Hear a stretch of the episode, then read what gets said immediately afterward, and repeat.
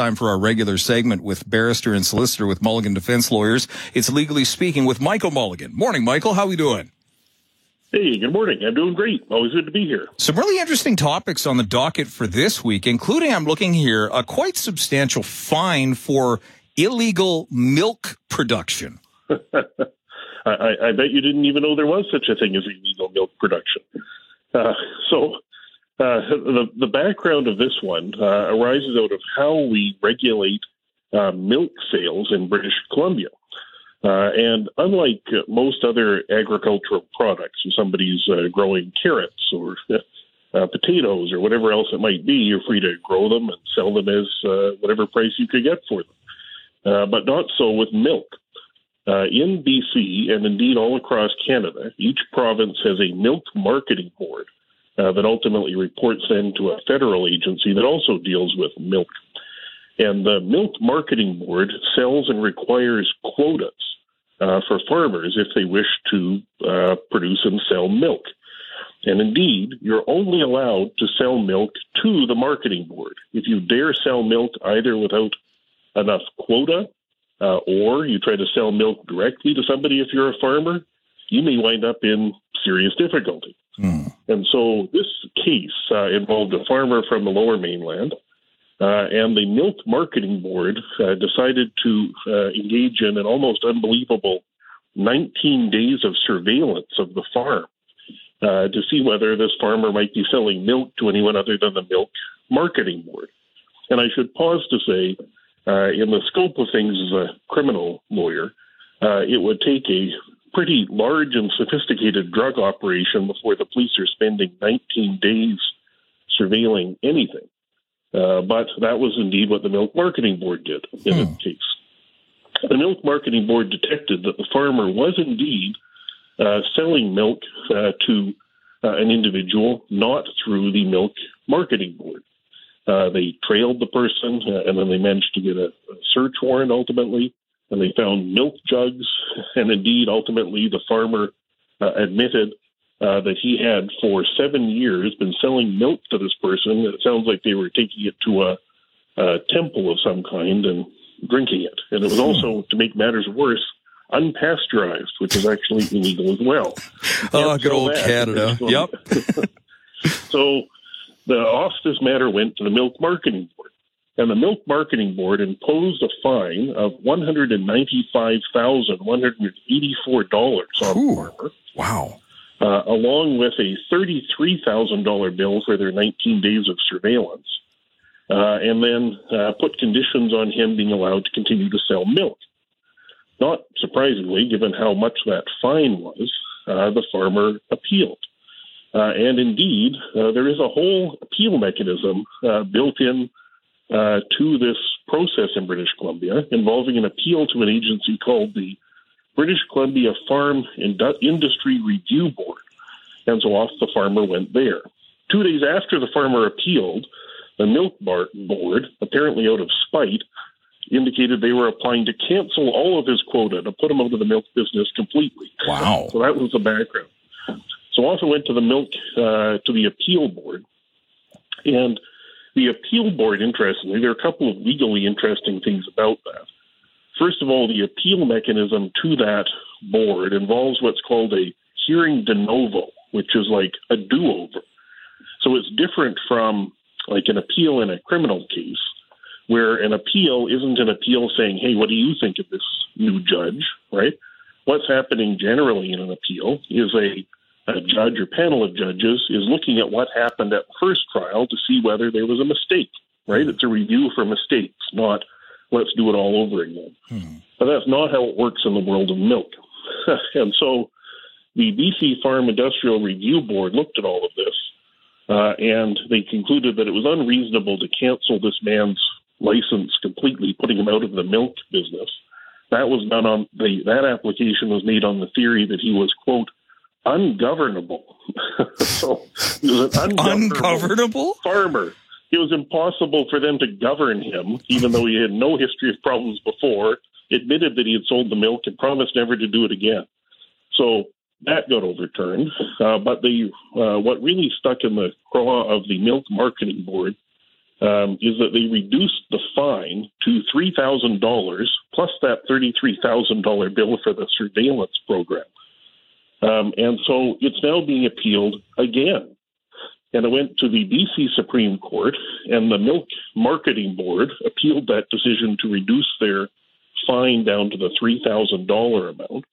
It was reduced to that amount on the theory that that's how much money the Milk Marketing Board lost out on. That's what they would have gotten from the sale of the milk uh, outside of their program. Mm-hmm. Uh, and so the judge found that's not how that should have been calculated. And so the judge has sent that issue back to the B C Farm Industrial Review Board to look at again how much the fine should be. So it's not over. But the background of all of this, the really big picture people should think about is this is why milk is so expensive. Yep. Not just the surveillance program, but the fact that we have this uh, quota system. Uh, and so and people may have noticed the cost of milk has gone up over the past year and a half, along with a lot of other things, but milk more than many other things. Uh, in B C, like the retail price of milk since twenty twenty-two has gone up approximately fifteen percent. Hmm. And that's because of three price increases that the Milk Marketing Board and its uh, apparatus has awarded ultimately to farmers. And the price is set to ensure that even inefficient farmers can make a profit producing milk. It's a pretty good thing to have, right? And so what's happened is an entire market has grown up around the quota, the license, to have a cow to make milk. And so the quota is worth vastly more than the cow and the equipment and all the other things. It's the license for the cow. That's really where it's at these days. And those are bought and sold. And there's a whole market, and you can look it up uh, and see the monthly trade and milk quota by province to see how much these things are being bought and sold for. And it's a multi-million dollar market each month. Mm-hmm. Uh, but for consumers, what's really going on here is that farmers are not allowed to produce more milk. The price is fixed. It's fixed at a level to ensure even inefficient farmers make a profit doing this. Mm-hmm. And so that's why in Canada, as opposed to the U S, for example, we're paying, and it varies, we look at the time period, something in the neighborhood of twenty-five to thirty percent more than what you would pay for milk uh, in the U S. We have tariffs to stop you know, illegal foreign milk from slipping in. We surveil farmers so they don't make any more, and there could be no uh, back door to milk. Uh, and then they set a price to make sure that everyone can make a profit. And so the real issue here is that for people that are buying milk, like people with kids, right, what yeah. we're really doing is taxing those people yep. to subsidize milk farmers. Yep, right? Absolutely. Yep. And if you if you put it to people that way, if you say, hey, here's what we're going to do. We're going to get rid of all this Milk Marketing Board apparatus, right, all the surveillance people and the uh, review boards and all that stuff. If you just said, look, what we're going to do here is we're going to impose a thirty percent tax on milk and give that to farmers, people would be outraged because that would be clear and transparent. Like if you went, you went up to the cash register with your jug of milk, if they said, oh, yes, this is a special thirty percent milk tax you're going to pay single mom, we're sending that to the any, anyone who's producing milk. People would be outraged. It would likely last all of about ten political minutes.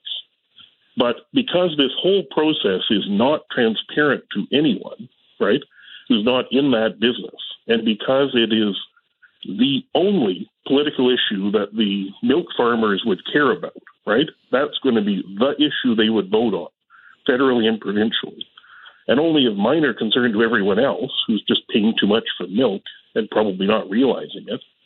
That's why this continues to exist, right? It's a system that developed over the years in sort of a time of government intervention in all kinds of markets, and, you know, worry about from the First World War, you know, things like that. Yeah. But it's just turned into this octopus of a system uh, that is costing you more any time you're buying milk, cheese, pizza, yogurt, anything that a milk product goes into. Um, and that's why you're paying more. It's not apparent to you, but that's what's going on. Uh, and to keep that cabal in place, you literally have this system of surveillance to make sure that farmers don't let anything uh, get out the gate that isn't going through that system. And by the way, when farmers produce too much, like the cows have a really good day, yep. they get some really green grass, yep. they make them dump the milk down the drain. They do. They destroy it. Yep. They're quoted. So literally they take a big hose and dump it down the drain. Yep. So this is in a time of grocery prices going through the roof, people needing, people getting rebates to buy food.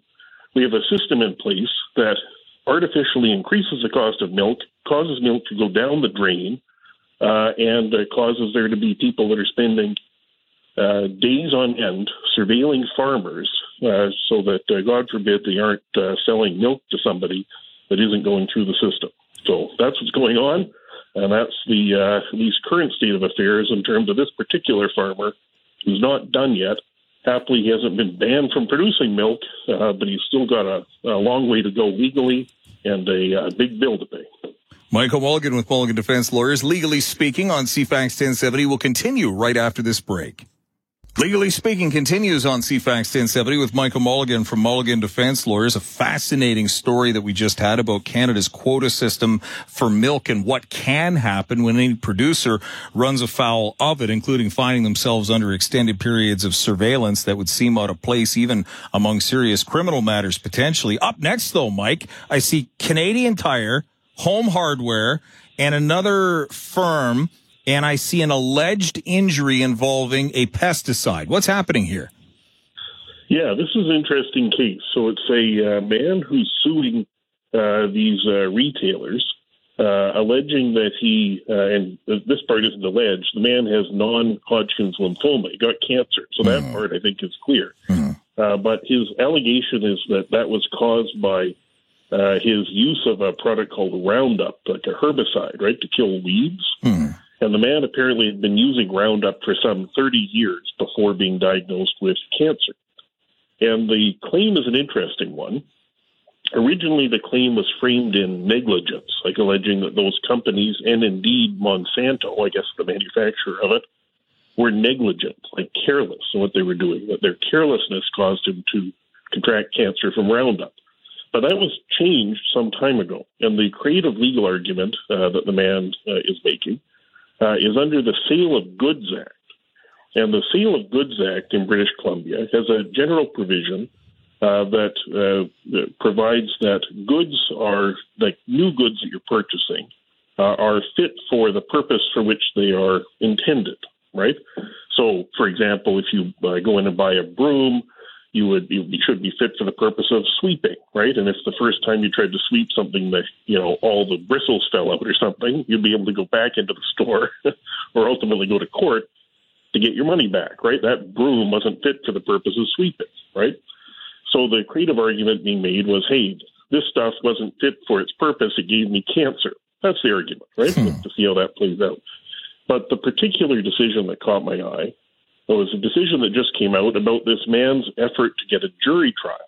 Um, you know, perhaps that might be a fact pattern that could be uh, that ordinary people might be sympathetic to, right? A man with cancer used this product, right? Yeah. As one might imagine, Canadian Tire, Home Hardware, or Quad City Building Materials weren't keen on the idea of having a panel of ordinary people decide whether the Roundup caused this man's cancer. No. And so they applied to a judge to what's called strike the jury notice. And the way that works is that one party or the other in a civil claim wants to have a jury. They can give notice to the other side, and they've got to pay a fee as well, um, to ask for a jury trial. Now, I should pause here to say there are a few interesting categories of cases where you cannot have a jury trial. One of those is if you're suing the government. The government doesn't like that idea, and so you can't have one. For example, if you're suing the federal or provincial government, they don't want regular people deciding whether they're liable for something. But the man did serve it on uh, these companies.